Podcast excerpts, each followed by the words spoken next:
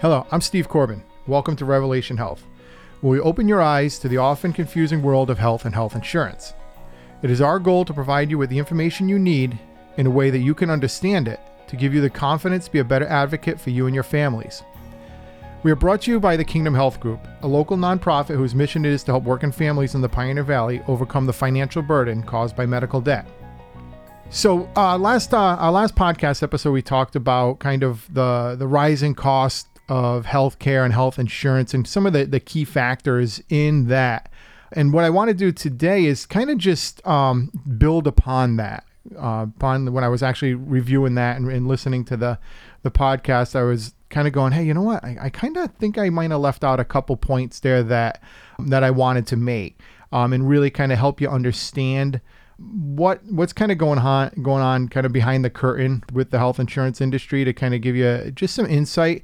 I mean, at the end of the day, uh, the, the couple things that I'm going to talk about, you as a consumer, there's uh, there's not much you can kind of do out there to to change your behavior or to to kind of do anything that's going to to change this, but maybe just kind of pay attention um, as legislation's passed, be it locally, you know, statewide or federally and just stay attuned to what is in there and, and just if you can have conversations with local legislators because one of these things is is kind of government driven and the other thing is just kind of past practice and how the the establishment is set up.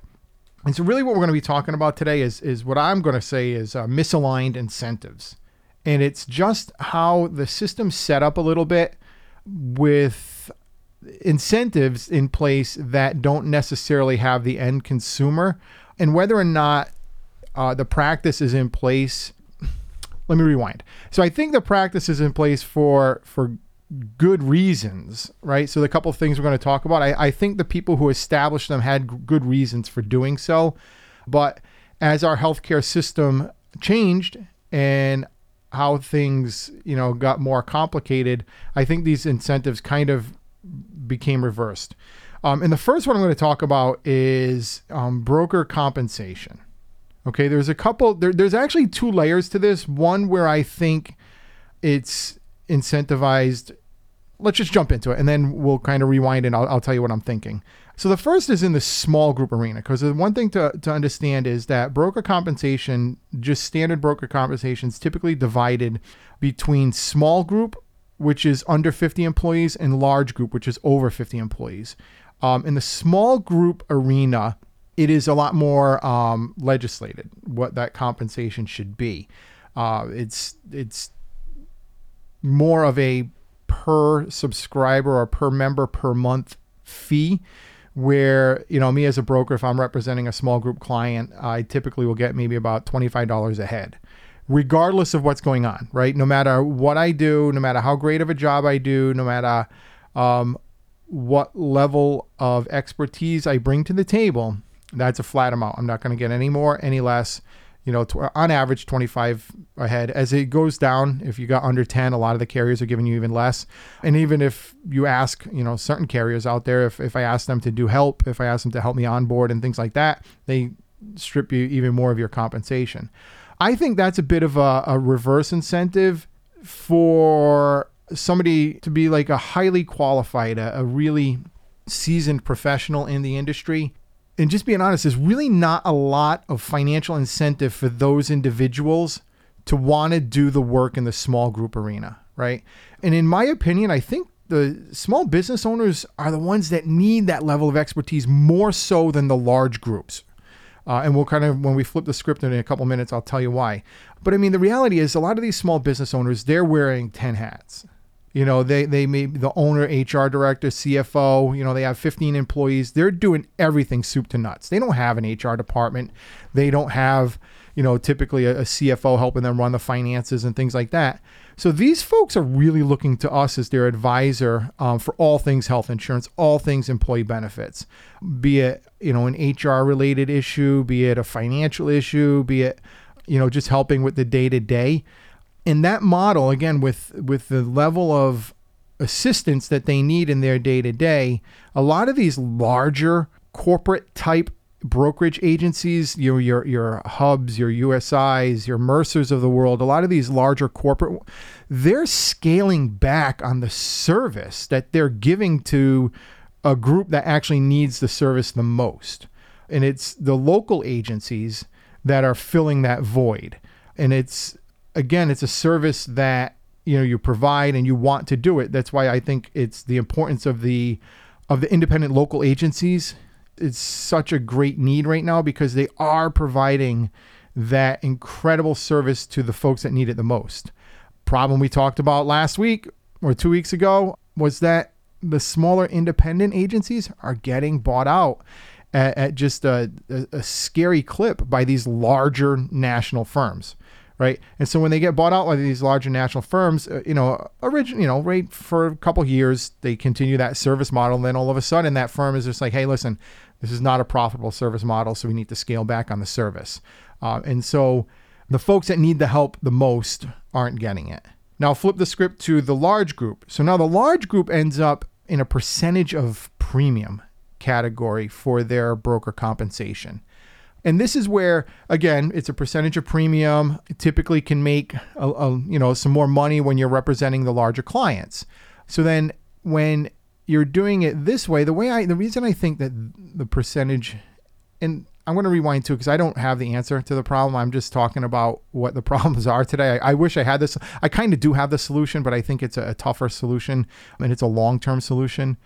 But in the larger group, you get paid a percentage of what the premiums are. And the reason why I think that's a negative is because if the premiums go up, you basically get a pay raise. So if one of my clients gets a 15% increase in their premiums because I'm getting paid a percentage of premium as my compensation from the carrier, then I'm getting rewarded for a 15% increase. And when I look at that, I kind of think that that's a backward that's reverse right? I should get rewarded for the low for lowering of the premium. I shouldn't make more as the premiums go up. So that's where i think it's it's kind of misaligned. Now as you start getting into some of the larger groups and some of the groups that are self-funding, that that business model really does radically change. You start moving away from um, the, the brokers of the world and you start working with advisors and consultants. And then the way the compensation works from an advisor and a consultant, you're actually paid directly from the group and they pay you a, a, flat fee agreed upon, you know, consulting or, you know, advisory fee that they pay you throughout, you know, through the year. I actually really, really like that model. It's actually one of the reasons why I actually went out and got my health insurance advisor's license. So at some point, I can kind of flip the script and just only work on a um, f- from an advisor fee perspective, because I think that really aligns everything when you're working from as an advisor. There's actually um, a gentleman who I follow on, on LinkedIn and, and all the socials, and um, he's been really on the forefront of of making these types of changes. And his business model is just that he gets a flat fee and then he gets a percentage of annual savings, which I think is, is it's such a great way to, to do it, right? So he gets paid from the group regardless of the size. You know, he, he, he does a lot of great things. And then what he does is they pay him a fee, just call it five grand. And then he gets 20% of first year savings. So if that renewal, that first year renewal, he saves him twenty thousand, he gets twenty percent of that. So I think that's kind of the answer. I don't know how we get to that on a national level, but I, I think again, some from a broker compensation, I think it is a little bit misaligned because we're not rewarding brokers for helping those people that need the help the most. And then we're overcompensating the brokers in the larger group area by by rewarding them for you know bringing in high increases.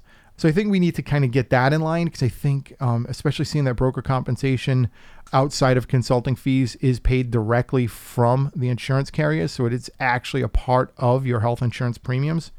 The next piece where I really think we are misaligning incentives and just really having things misaligned is under what's called the medical loss ratio. So the Affordable Care Act, back when it was passed, or Obamacare, whatever you know, however you want to call it, but when it was passed, it included what was called an um, MLR, right? So, so medical loss ratio.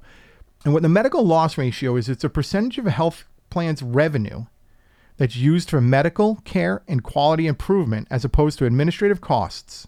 And so we're going to kind of go over that, and then as we go through this, I'll, I'll, I'll break it down and why I think it's a little bit backwards, right?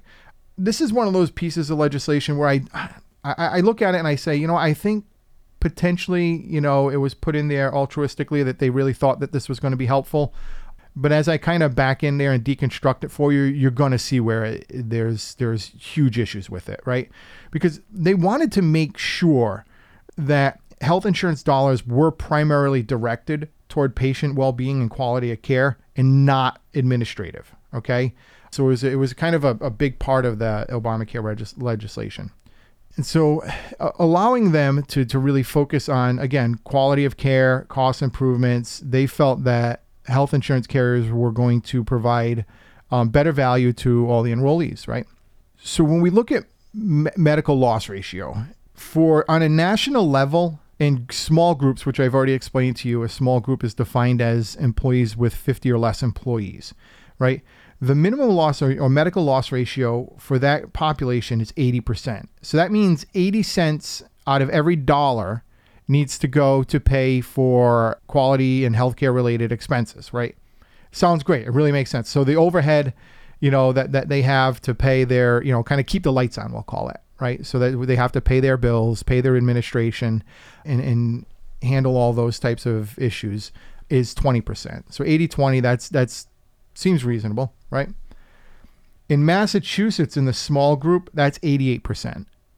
So that means anybody, any health insurance carrier doing business in Massachusetts needs to maintain an 88% loss ratio, meaning only 12 cents out of every dollar can go to administrative costs. Um, and when I talk about administrative costs, I you know revert back to the conversation we just had about broker fees and broker compensation, um, but also executive compensation and any type of, you know, just anything you could think of it from an admin perspective, you know, real estate costs, you know, cost of electricity, costs of paper, you know, hard hardware costs, anything. They have 12% out of every dollar goes to pay for that stuff. When we start looking at the large group, that is 85%. So it's it's 85%, 85 cents of every dollar. So you see where I'm coming from, where I think that the legislators put this in there thinking this was was a good thing. All right. So they're looking at it and they're going, all right, so this is a good thing. We're forcing them to invest their money into healthcare costs and quality improvement. So make the cost of healthcare less expensive. It's not exactly how it's working right now. So rather than focusing on that 85, 80, 85, or 88%, we're going to focus on the smaller number, right? And we're going to focus on what's included in that smaller number. And think of this as a pie right? So if you if you start thinking about this as a pie, 80%, and we're going to use 80, I think it's it's easier to use that round number, right? So 80% of that pie is is claims. 20% of that pie includes things like executive compensation, includes things like profit, includes things like, you know, employee compensation, you know? And so when we focus on that piece of the pie, an executive cannot make any more money as long as the health insurance costs stay the same. So if those if that 80% doesn't grow, that 20% cannot grow.